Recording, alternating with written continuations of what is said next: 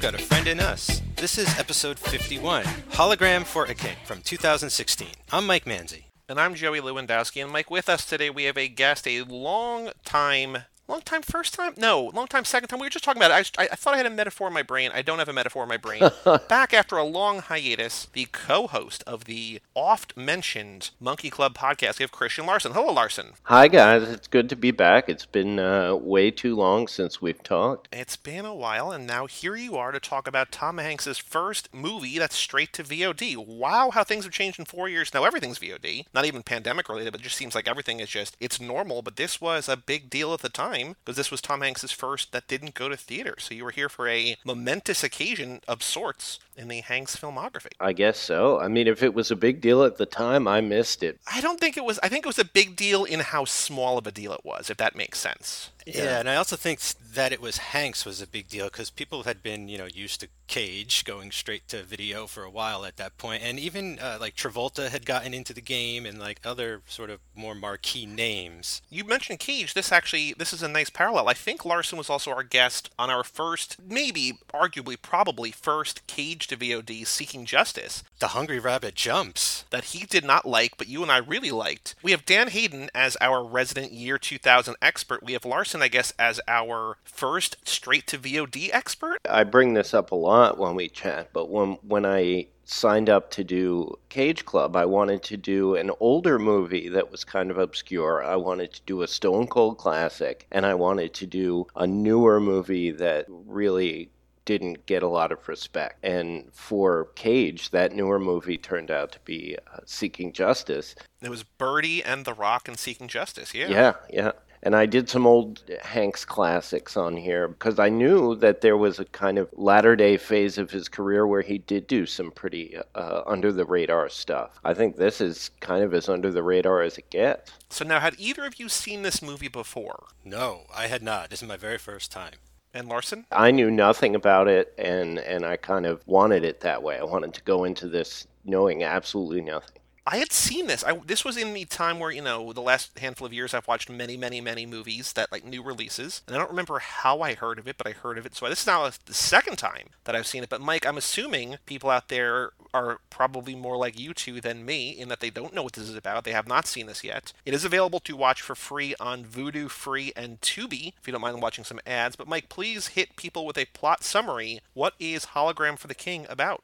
So Hanks is on his way to Saudi Arabia because he works for this company called Raylan, and he is in sales in the IT department, and they are pitching a brand new 3D teleconferencing uh, system to the king of Saudi Arabia. Uh, they are building this entire new city, and they are entertaining vendors as they are on their way to building this new this new place. So Hanks is over there. He's in Saudi Arabia over the course of a few days, and it doesn't exactly go all according to plan. The king has not shown up.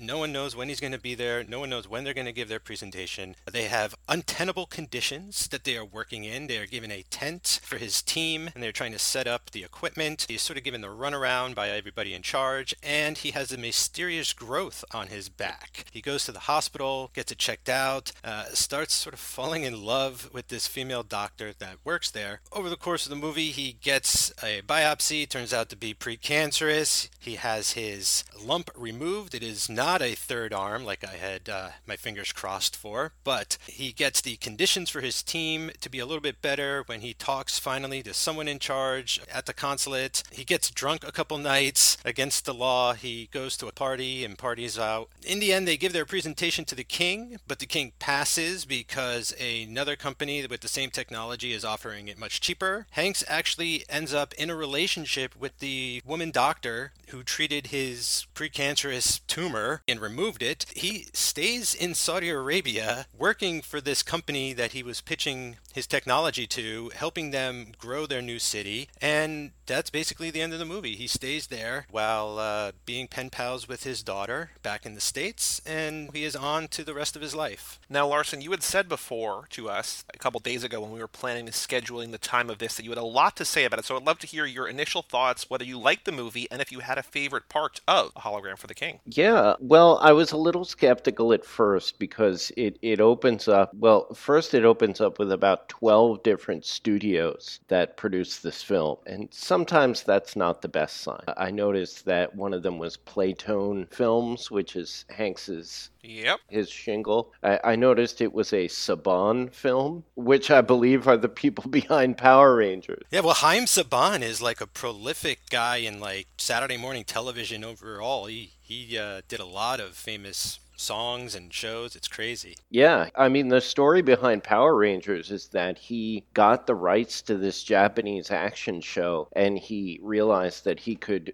film uh, live action scenes with American actors on the super cheap and insert that into the stuff he already owned, and it became the most profitable thing in the world, partly because what he started with was such a shoddy product. So, yeah, that didn't fill me with a lot of confidence. And then there's this opening scene where Tom Hanks is walking around singing, This is not my beautiful house, etc and that's sort of the thing that like I felt like it thought it was a lot more clever than it was and it just kind of came off as dumb to me and I was like, "Oh no." But the first 3 quarters of this movie I love. It was sort of this groundhog's day Kafka esque, just sort of nightmare for him, where every day was the same, yet every day went horribly wrong in different ways. He had no idea what was going on half the time, or all the time, really. And people kept giving him answers and sending him places, and nothing was going anywhere. He kept finding himself in these bizarre situations. I really loved it, and I thought it was going somewhere a lot different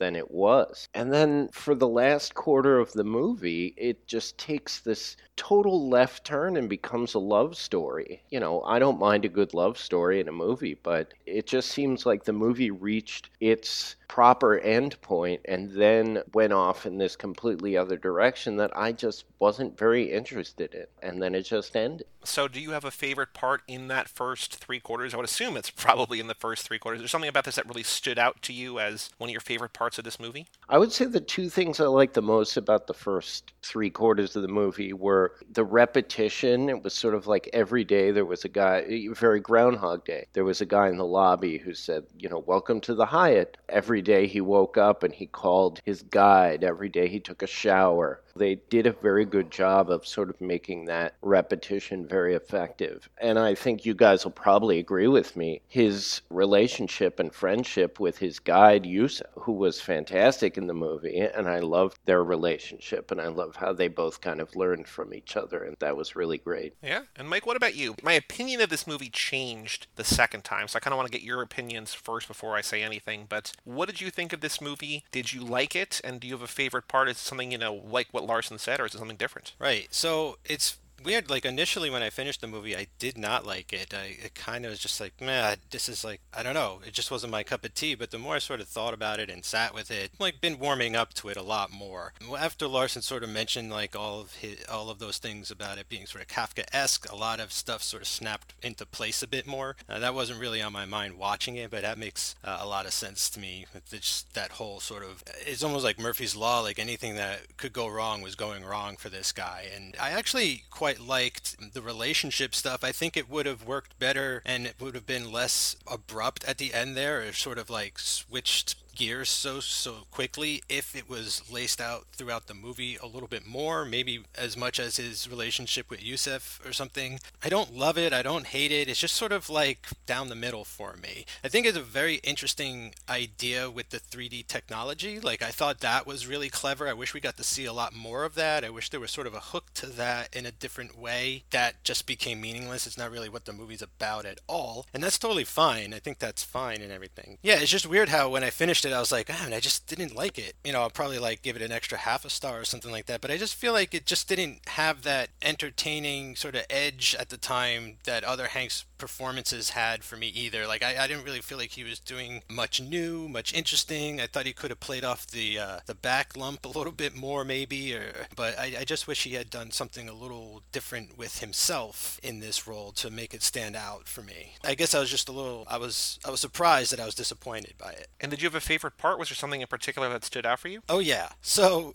You know, we mentioned the Talking Heads moment at the beginning of the movie, but it comes back later as a cartoon, and we get to see Toon Hanks, and I thought that was hilarious. That was great. I wish we got somehow more of like him drunkenly hallucinating or whatever or like you know what i mean? Like maybe someone at the party dosed them one night or something. Like i just wish there was more of that surreal aspect going on. For me it probably would have sold the concept a little better. And it could have been a cool sort of uh, contrast between things that aren't there that he's seeing and then like these holograms that are there but they're not there kind of thing. Like, i just feel in my head this could have gone maybe a little bit bigger. Not only do we get Toon Hanks we also get young Hanks which has uh, been a rarity recently. We got some kid who kind of looks a little like Anton Yelchin, but I don't think he's done much. But when he's in the bathroom, when he meets the nephew of the king, I was like, oh, we haven't really had a young version of like a Hanks or a Cruise, you know, the, the guys we've been doing recently in a while. Like, we always used to get so excited about like, oh, there's young Cage, there's young Shia, whatever, but like, or old Shia, I guess, right? But like, we haven't had this in a while. Jennifer Lawrence played young Charlize once, yeah. right? Like that was that was like the term paper. I was like, holy shit.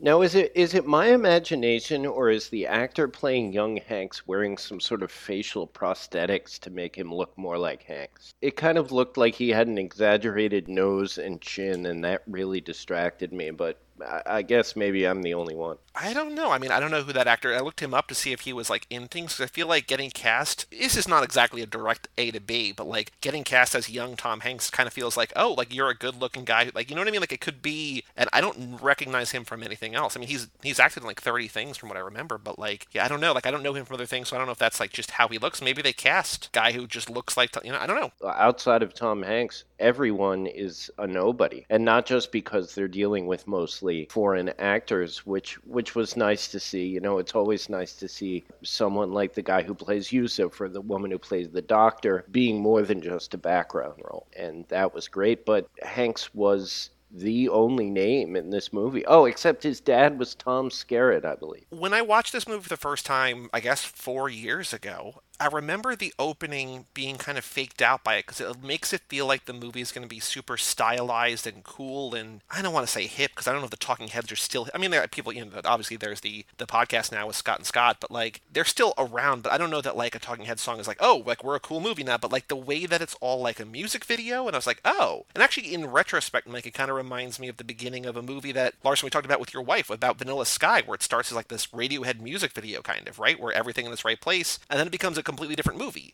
And I remember watching it the first time and being like, wait, wait, where did that go? Like, why was that so stylized? And now the rest of it were just like in the monotony of the day to day. So this time, I think partially knowing I didn't really love the movie the first time, knowing that it's not super stylized, the beginning feels even weirder to me because I still don't understand why that is the way it is. But I think overall, I like the movie more this time because I feel like also for the first time, maybe the entire run of the podcast, like I feel like having seen the different kinds of Hanks and the different kinds of roles he's played in the movies he's been in has kind of set me up to enjoy this more. And maybe just recently because we've been stuck on this like he plays a historical figure and like it's it's a story that we know the ending of, right? Like it's Walt Disney in Saving Mr. Banks. It's Captain Phillips and Captain Phillips. It's all these different movies where just like the next movie we're doing is Sully. Like we know how that ends, right? Like it's we know it's like the safe thing and I feel like we're getting kind of a throwback to the time in a way of when Larson was on this podcast to talk about like Bachelor Party and the Money Pit. Like not the same kind of role, but kind of like one man facing existential crisis, a man as a fish out of water, in over his head, out of his depth. It's kind of a throwback to a Hanks that like I didn't know I was missing until it came back. And I don't know that this movie's great. Like I don't I don't love this movie still, but I liked it more. And I think specifically like finally 51 episodes in, like this podcast is kind of working for me to,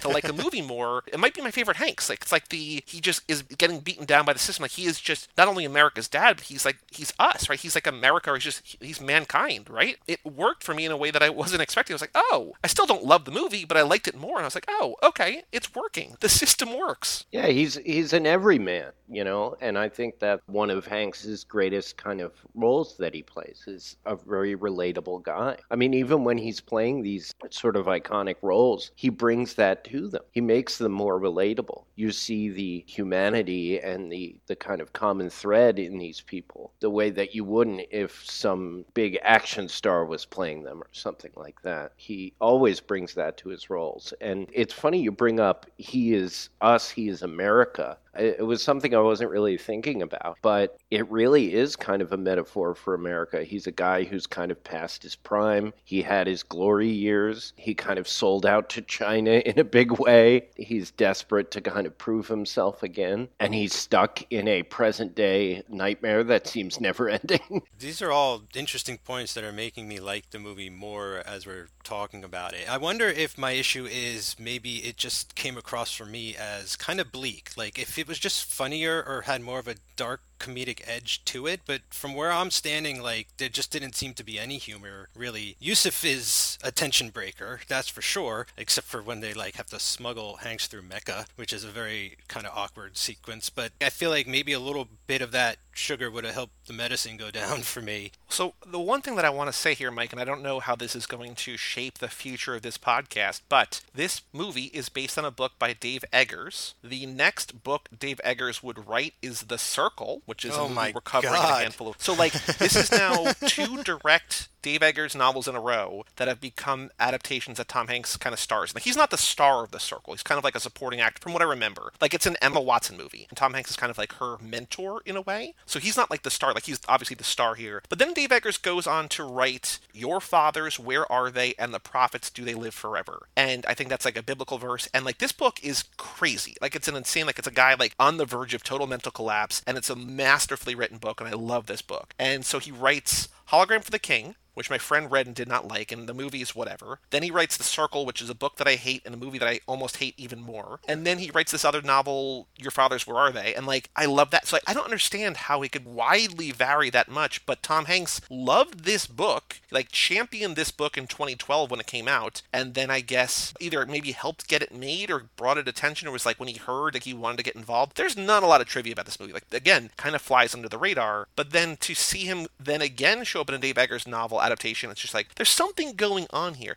And then he brings back Tom Tykwer, or like he's at least you know maybe doesn't bring him back, but like he's involved once again from Cloud Atlas. So this feels kind of like a nexus of like recent Hanks in a way, where it's like the Dave Eggers connection somehow, the Tom Tykwer connection somehow. Now it's the VOD era. Like there's a lot of things that like you might be able to draw comparisons to, but maybe not. And I don't know. Like it feels in a weird way like a nexus of things that are like entirely disconnected. Yeah, it almost feels like what Cruise ended up doing with like Doug Liman and Christopher McQuarrie, right? Where he's like, I'm gonna take my director here, or my writer here, or whatever, and like I'm just gonna try and do projects with people I felt successful with, or I had a good vibe with, or a run with, or something like that. But that's very interesting. All those sort of Hanks connections laced throughout. Yeah, like I don't know if there, I don't know if there's a narrative to be told with those Hanks connections, but there's a lot going on here that relate to something, right? Well, I, I think that it says a lot about sort of the, the filmmaking environment right now in the way the internet changed the, the music business. We're, we're living in a world where it's a lot easier to go out and do what you want to do without going through the channels that you might have had to in the past, going through major studios and, and finding producers and things like that. If you have the money, like Hanks, or if you can get 12 independent film studios to help make your movie, you can make your movie and you can do it the way you want. And someone like Hanks, who has the clout, can be like, you know what? I love Dave Eggers. I want to promote his books by making movies out of them. I love this German director. I want to work with him again. Yep. People can do that now. I mean, of course, it helps if you're Tom Hanks, but the environment is, is so much different. I mean, I think it's easier than ever to make a movie that looks great, right? And it's also harder than ever to actually get it seen. Like it feels like in back in the day, you make a movie, it's like, oh no, like it just goes to a theater. Like that's just what happens because there's no other distribution. Like if your movie is budgeted and greenlit, aside from you know whatever, maybe like kind of other you know second run theaters or whatever, like you make a movie, like especially with like a guy like Tom Hanks, it's like, oh, I know where that's winding up. And now here, it's like there's a movie star, Tom Hanks, and you guys both, you know, all three of us watch more movies than like way like almost anybody anybody else, right? And only one of us had seen the movie. Setting aside, you know, Nicolas Cage, who makes up to nine movies a year that are all VOD, and it's just like, well, yeah, we can't always keep up with that. But like Tom Hanks, maybe the biggest movie star of our generation, makes a movie that is like not appointment television. It's just it's a weird environment, like not a bad environment, but it's a weird environment to be in. Like I think this could have come out in theaters. I still don't know if I'd have gone to see it in theaters to be quite honest. Like at the time and now this just isn't the sort of thing that like grabs me for Hanks cuz like you mentioned Joey, like he's such in the middle of this historical real life you know, I'm portraying a real person in a real part of history kind of thing, like whether it be the past, the present, or whatever. Like, I think I'm stuck there too. You know what I'm saying? Like, maybe I'm, that's why I'm sort of having like the reverse effect you were having, where you're like, wow, he's doing this all the time and it's good to see him not do it. I'm sort of like, wait, I'm like missing a step. Like, why isn't he doing this? Like, this should have come out after Sully or something. But I also think like this could have run in theaters. Like, just because I, I would have seen the trailer and said I'd wait for video or something like at the, at the time. Uh, Cause like I did with the circle, I still haven't seen the circle. I don't know why this, all the inner politics or whatever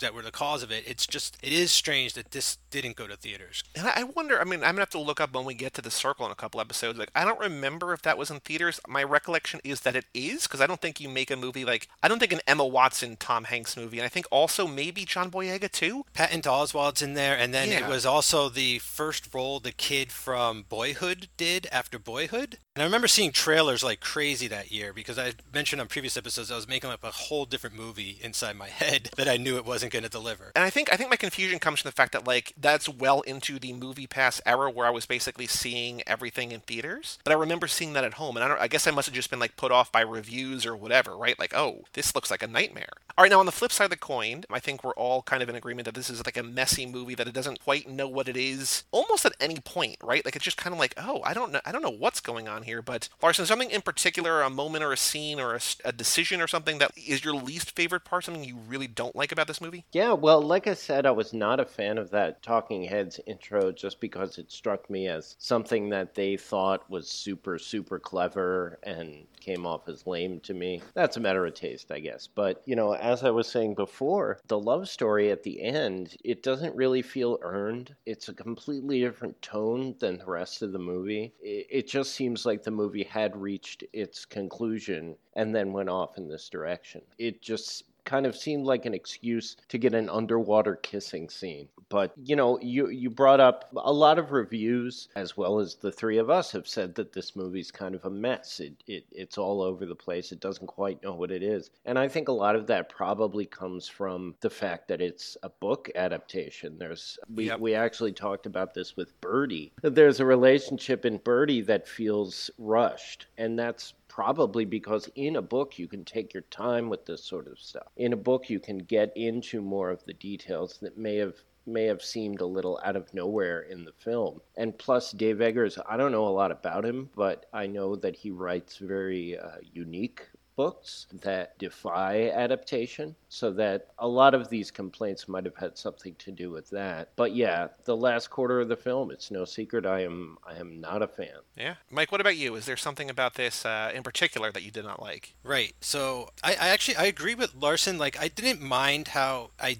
minded in the last episode of Bridge of Spies, Bridge of Pies, when it like doesn't end on the bridge and they go home and follow Hanks home. I'm like, well, he's Peter Jacksoning it. It's like we we should have had ended. And like I understand how Larson can feel that with this film, but I guess the reason I didn't feel that way so much is because I actually quite like this sort of short movie we get of the aftermath. But I do agree that it does not fit very well into the overall structure of the movie. It should have been laced throughout. Maybe the stuff with the woman from the consulate could have been translated to the woman from the hospital in a couple sequences. I think for me, the the thing I, I wish there was maybe more of, or, or he touched more of, is um, the stuff with his wife and daughter. Like they they almost feel like lost keys in a script. Like this thing that like he can't quite remember where he put them or what to do with them. And they try hard with like the pen pal stuff and the writing and the voiceover but for me it just sort of becomes unbearable is definitely not the word but like maybe overbearing at some points where it's just like I- don't know why this isn't really working for me. He has a great relationship with his daughter. His wife is trying to turn her against him. They don't go deep into a lot of that stuff in the way that maybe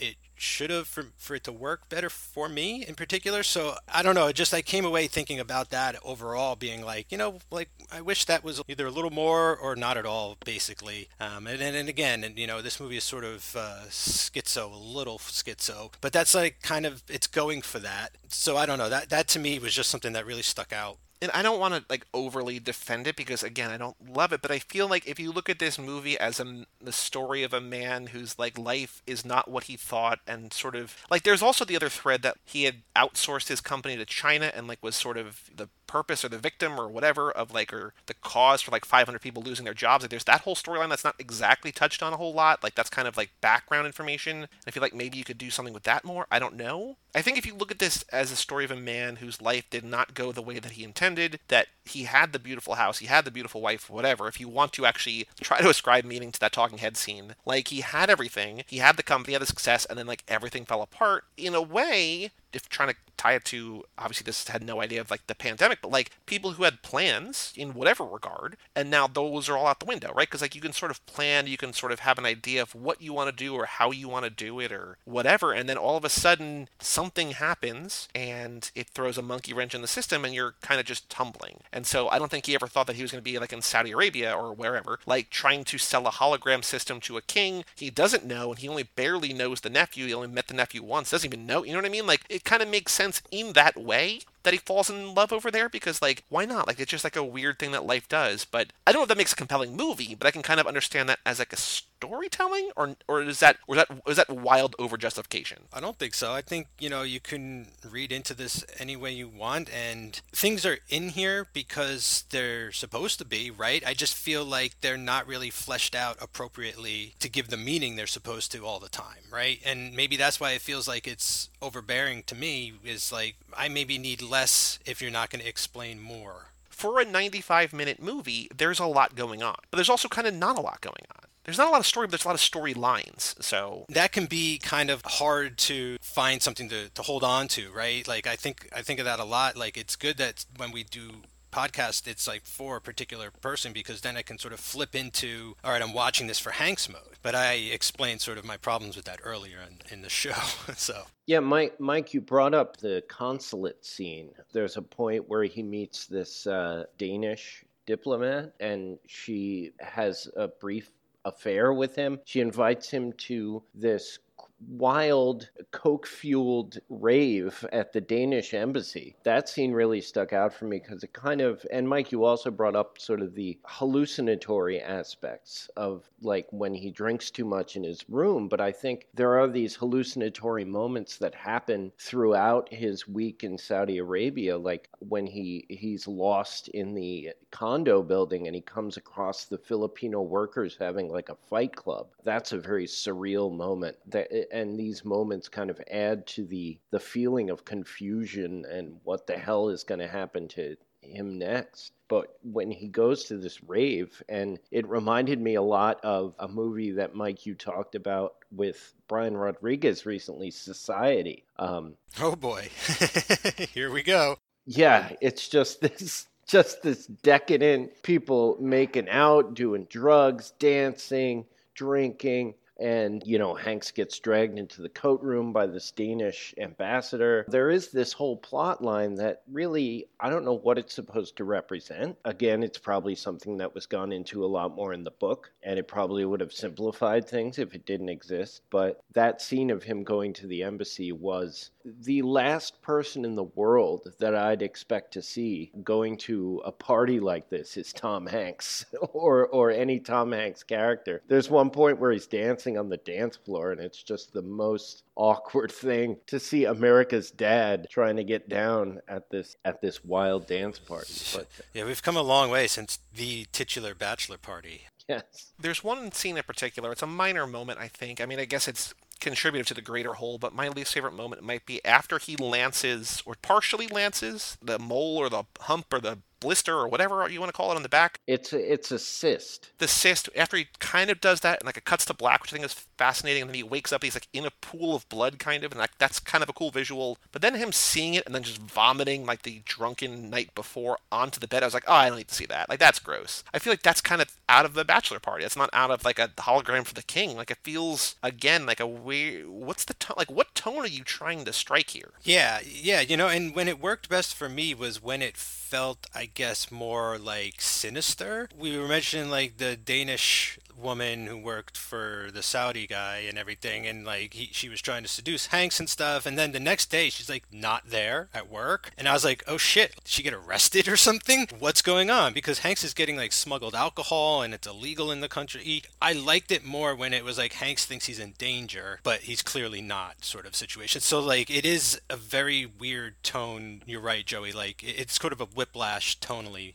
type of movie just strange. Like again, like I don't think it's bad. I just think that there's too much happening. In, again, in a movie where not a lot happens, there's too much happening, and I don't know why a lot of the things. Like I don't know how the threads, like how they're planning or trying to connect the threads. I think that's the bigger issue. Like, like it's just life in this other country, and maybe if you're more familiar, you'd like it more. I don't know. I don't know. I really don't know. I, I just feel like if it stuck to the story of Hanks going through every day. All he wants to do is do his presentation. And every day something horrible goes wrong, something Kafkaesque and Orwellian goes wrong. And he's just kind of struggling through that. And that's sort of a metaphor for his life. All he wants to do is be successful and be a good father. And, and he feels like he's totally capable of that, but things just keep getting in the way. And, and I think if they had stuck with that, it would have been a much much more enjoyable film. Any other thoughts about A Hologram for the King? I feel like we have covered this movie. That is this, Mike? Do you think this is his smallest movie, and not in a bad way? Just like in a like, it's got to be in a while, right? Like maybe since like Mazes and Monsters or something, right? Like there's.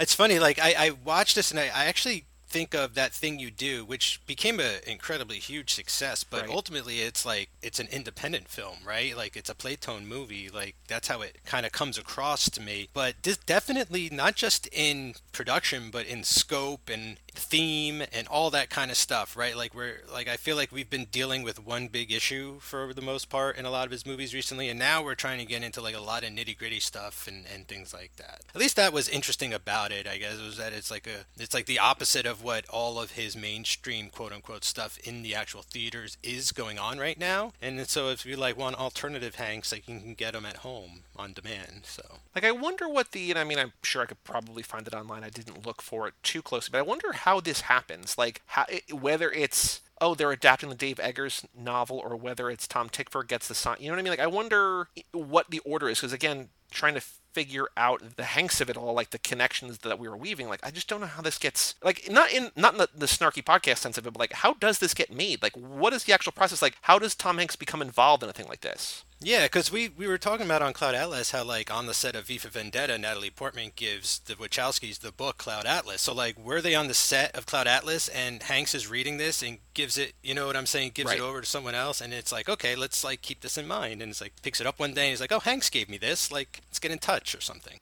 Yeah, I don't know, man. The only other note, and I feel like this is again a very not nitpicky, but a very minor thing that Larson you mentioned before the underwater kissing scene. There is a snorkeling scene that somebody says on IMDb is like a throwback, a reference to him finding love at sea in Splash, and his character name in both movies is Alan. So, oh, interesting, I guess. I don't know. I don't know that that's intentional. I'm sure it's from the novel, but what if the novel Hologram for the King is a like a fanfic about Splash? That's not true, but that would be wild.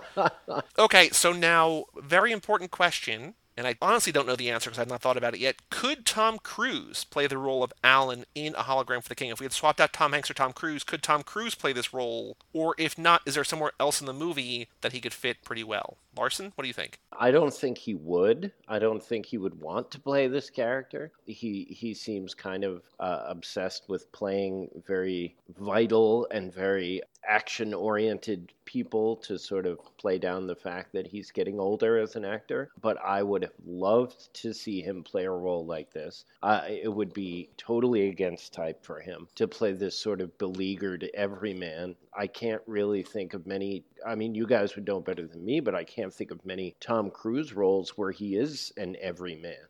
I think of like Jerry Maguire. Like if Jerry yep. Maguire was plucked up and put into this movie, like it might fit perfectly. That one movie 30 years ago.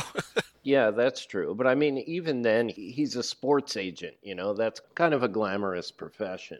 But for him to be this sort of middle aged failure, you know, it would give him a chance to sort of exercise a whole different set of chops. And I think he'd make a great work of this role I guess that's a good way to say he could, but I don't know that he would. No, he absolutely would not. They didn't build any of the buildings yet for him to climb up or anything in this movie. he could have. I could see him base jump off of one of those unfinished condo buildings, but that's about it. Oh, speaking of that, I was actually thinking about how they could build a hologram for him to actually scale, like just to show like what the building looks like with somebody climbing it. But apparently, I think the guy who's like in the hologram, I guess his his man back in HQ or something. I think I think that's Ben Whishaw who was in Cloud Atlas. Like I think he's. Oh yeah, I, think, thought right? he looked familiar. Yeah. Oh, that makes sense. It's another Tom Tykwer Tom Hanks connection. I think uh, Cruise would be good in this role actually because one thing that kind of wasn't working for me was how calm Hanks was coming across in certain situations. Even though he wasn't, like I would like this character to be more frazzled and lose it a little more day by day. And I think Cruise Losing would it? do a, exactly losing it. So I think Cruise is good at that, right? Like gradually sort of finding out that like things are snowballing and he can't deal with it and the pressure's mounting and building and seeing that on his face I think would be a lot of fun and maybe keep me more engaged than Hanks who was just kind of like stone faced a lot throughout most of this. And like weirdly, like I would normally agree, but I think that's like what I liked about not the stone facedness, but just like the Tom what what Tom Hanks specifically brings to this. Like I think what I said earlier, kind of summing up Larson, that like he could. I don't know that he would, I don't know that I want him to. Like I think this is like I don't think Tom Cruise ever would do a movie like this. Like even like I don't even know that he would watch a movie like this.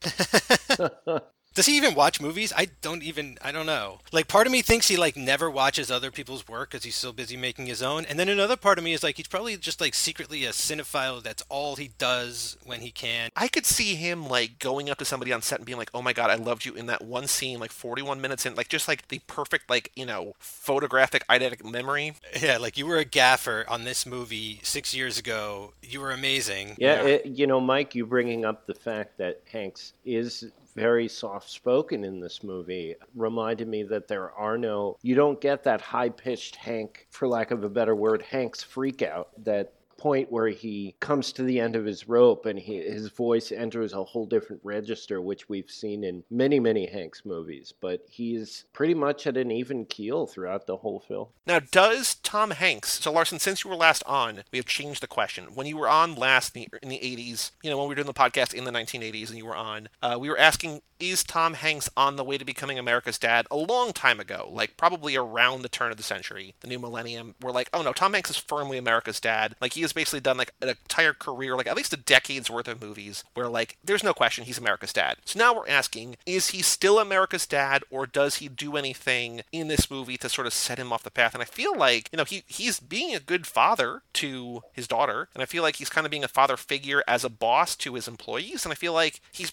putting the work in. I think he is America's dad, right? Oh, absolutely. I mean, I think more so in this movie than uh, in a lot of other latter day Hanks movies, just because he is literally a father and a father figure to his team. But he also, like I said before, represents America. So he, I think, is absolutely 100% America's dad in this movie. And not so much in the way that he may be in other movies where he is the the confident, caring, responsible guy. It's that he is a lot like us and a lot like America, where he is confused and uncertain. America's sad dad. Yes, sad dad. Yes. All right, I like that. And Mike, do you agree? Uh, yeah, you know, for for all the trouble I sort of had with his family relationship story, the way it was portrayed in the film, like I still think it, it came across, you know, like it was mentioned that he had a daughter and she was. I, I I like that at least she was on his side, you know, like that kind of thing. That makes me feel like he was a good dad to her uh, in the past in their in their life and stuff. And so yeah, and he's you know he, he's doing what he has to do right for his for what's left of his family and for trying to salvage those relationships and everything. And he's not doing anything intentionally malevolent throughout any of this, right? Like he's he's doing it all because he just wants to provide. And so I think that comes across very well. Now, the Tom Hanks Awards, the Woodies, the final thing we have to do on this episode. I don't know that we're going to have a lot. We can go through it quickly. Best film, worst film, best of the worst, most fun, bad film. Again, I don't think it's any of those. I think he's had a lot of great movies. He's had a lot of really bad movies. I think this is almost firmly like directly in the middle. Yeah, like even though I didn't exactly love it, like I don't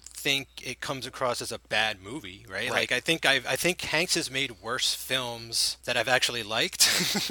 so yeah, no, it does not deserve really a nomination. Yeah, no, I mean, it, it definitely had parts of a really great movie in it. There were scenes and performances and relationships in it that I thought were fantastic. But overall, it, it is less than the sum of its parts.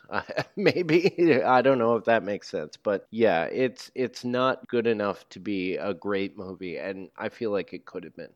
Now, best role, worst role, most wasted Hanks performance. I feel like of the three, the third is probably the closest. But again, I think it like it serves the movie. The movie's just messy. I don't think it. I don't think it's any of these things either. Do you? No, I think I agree with that. And best ensemble, or I'll jump to the end, like best non-Hanks actor, male or female. I think the parts are okay, but nothing really stands out. Like when you think of this movie, like what's the first thing you? Th- I guess you probably just you only think of Hanks, maybe, right? And like maybe the weird intro. I, I think of Yusuf. I think of his relationship and his, his friendship with Yusuf. I think what could have been sort of a throwaway comic relief part, they really kind of flesh that out more when he goes with him for the weekend to his family's home in the hills and they and they talk about politics and they talk about war and the you know family and all that stuff. I like that a lot and, and I think that the actor playing him was fantastic, very charismatic, very very good. Now, is he good enough? Should we nominate him for best non-Hanks actor male, or is that too strong? I mean, like keeping in mind that he's going to go up against like Tim Allen as Buzz Lightyear. Like, does he stand out among the best of those? I mean, I don't think he stands a chance. I I, I loved him, but I'd love to see more from him. Now that we're seeing, you know, actors from different countries and of different backgrounds in larger roles, I really hope that uh, mainstream audiences get to see more from this guy. But no, I don't think he stands a chance. Okay. Best fight, best dance. Do we want to nominate best dance scene as Hanks trying to get down, or whatever, whatever your your phrasing was before? Is this one of Tom Hanks's best dancing scenes? I mean, it's like one of his only. That's how I'm feeling about it. Like we never. Right now, we have atop the floating suitcases in Joe versus the Volcano, doing the mashed potato in Bachelor Party, the operatic dance with the IV in Philadelphia, playing the piano in Big, and singing in the rain in Punchline, which I don't even remember a couple of those. Oh but God, I don't even remember Punchline as a movie. That's the uh, Sally Field, right, where she's a comedian. Yes, yes. You uh, you did that episode with uh, Jordan. Boy, you have a better better memory than I do about that one. But yes, I'm so I'm a big fan of the podcast. What can I say? Bigger than you guys, I guess. well, thank you so much. Should we nominate that for best dance? Him, you know, dancing at a consulate party. The Hanks Tusi. I, I I feel like you guys probably haven't had a lot of nominees in this category for a while.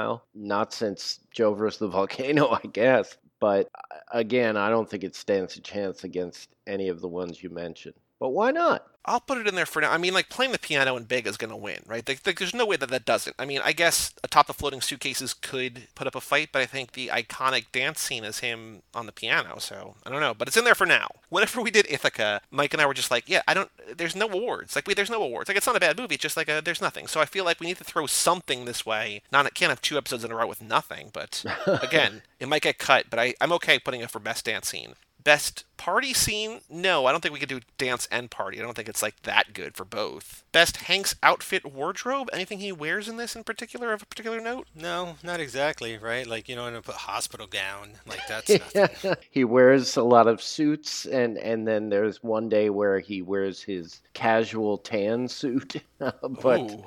Yeah, He had to wear. He had to. Did he have to put on something when they drove through Mecca? But again, it wasn't like he spent time dressed differently. no, they just gave him a head wrap. Best death he does not die. Best line or freak out. Is there anything he says of I can't if you offered me a thousand dollars right now to to give me a line from this movie, like definitively, that's like unique to this movie, that's not a talking heads line, I couldn't do it. And I watched this movie like three days ago. Like I don't remember a single thing he says. I would wager money that at one point in the movie he says, "Is the king arrived yet?" But like that's probably the only thing I can remember. I have a hologram for the king. Best music, again, Talking Heads, not that that's a good thing, but I don't think otherwise. No. Okay, so this is interesting now. Best or worst Hank's love story? Do we want to nominate him and the Doctor? Like, it's, I think it's a fine love story in an otherwise, like, it's a weird implementation of an okay love story, but I don't think that should nominate for best or worst. It's just, again, kind of in the middle. I think it had potential to be one of the better ones, you know, but the it just the way that it's sort of in the movie, the way that it contrasts with everything else he's going through, it just is super rushed or just you know, it, it just feels like they're struck by Cupid's arrow, and I just can't buy. I didn't buy that. You know, honestly, the more interesting story to tell here might be from the doctor's perspective that she's like going through this divorce and kind of, you know, hopeless in a country where she can't really openly show affection or whatever. Like, whatever Yusuf is warning him, like, you can't do this, you like might get her killed. And we kind of don't know about her, but then seeing like this handsome American come in and like Tom Hanks, like, kind of charming her. I think that's a more interesting story than him running up, you know, the Sisyphean task of running up the hill or whatever, right? But like, I don't, I, that might be a better love story, but in from this perspective, it's just like, oh, this is just another thing that happens to him. After I watched this, I always go to IMDb to look up trivia and whatnot, but I wanted to read some of the user reviews because I didn't really know what to think about it. And I wanted to see what other people thought. And there were a bunch of reviews from people who actually were from Saudi Arabia. Okay. Giving it terrible reviews. And I thought maybe at first it was one of those things where, you know, somebody in Saudi Arabia was like, go to IMDb and give this movie one star because it's a it's a terrible portrayal of our country. But a lot of the reviews had two things to say. One of them was female doctors are fairly common in Saudi Arabia. And they made a big deal about her being a female doctor. And they said Saudi Arabia is actually pretty progressive as far as that's concerned. And they also said that this relationship would never, ever happen because she would get murdered. Yeah. It would be found out, she would be killed. And it's, it's, uh, it's funny that the argument was both that Saudi Arabia was more progressive than it was portrayed and that the woman would be killed immediately for uh, straying from her husband. That's, that's the kind of insight that you can always rely on in IMDb. Just like that woman would have died. So I think in the end we have one nomination for best dance scene. So shout out to a hologram oh, for the king for getting the job done. All right. I don't know how to make a GIF, but I really kind of want to make a GIF of uh, Tom Hanks dancing at that Danish embassy. Well, Mike, next week, next episode, we have the aforementioned Sully, where he plays Captain C.B. Sullenberger. I don't think I'm going to enjoy it as much. Well, actually, so I watched it. The, I watched it in theaters. Have you seen Sully before, Mike, or no? So I watched it once before, and this will be the second time ever. Cool. I mean, I liked it in theaters. I was just going to say, like, my, my negative was more of a joke, was that I like uh, the Paul F. Tompkins character of Sully more than I think I like this movie. But again, for what I thought might be like kind of a heavy-handed movie, I'm actually kind of looking forward to seeing Sully again. And upside, like this movie, it's short, uh, not streamable for free anywhere, but you can rent it for a couple bucks. And just if you're watching along, Sully coming next week on Hanks Memories. But Larson, thank you so much. This is a series wrap for you on the Tom Tom Club. We've only got like another handful of movies, but thank you for joining us for this episode and for all the Tom Tom episodes that you've done so far. Yeah, I mean, I, I always love chatting with you guys, and whatever you guys decide to do next, give me a call. Well, thank you so much for being here. But for all things Hanks for the Memories, you can go to cageclub.me, facebook.com slash cageclub, or at cageclubpod on Twitter and Instagram. Email us, hanks at cageclub.me. Come back next week for Sully, Captain CB Sullenberger. Check out all 51, I think, episodes of the show at cageclub.me. And check out all like 1,700 episodes of the podcast, including the previously mentioned 11 episodes of the Elusive Monkey Club at cageclub.me, wherever you find podcasts. I'm Joey Lewandowski. And I'm Mike Manzi. And that was Christian Larson. We'll see you next time right here on Hanks for the Memories. And you may find yourself living in a shotgun shack. And you may find yourself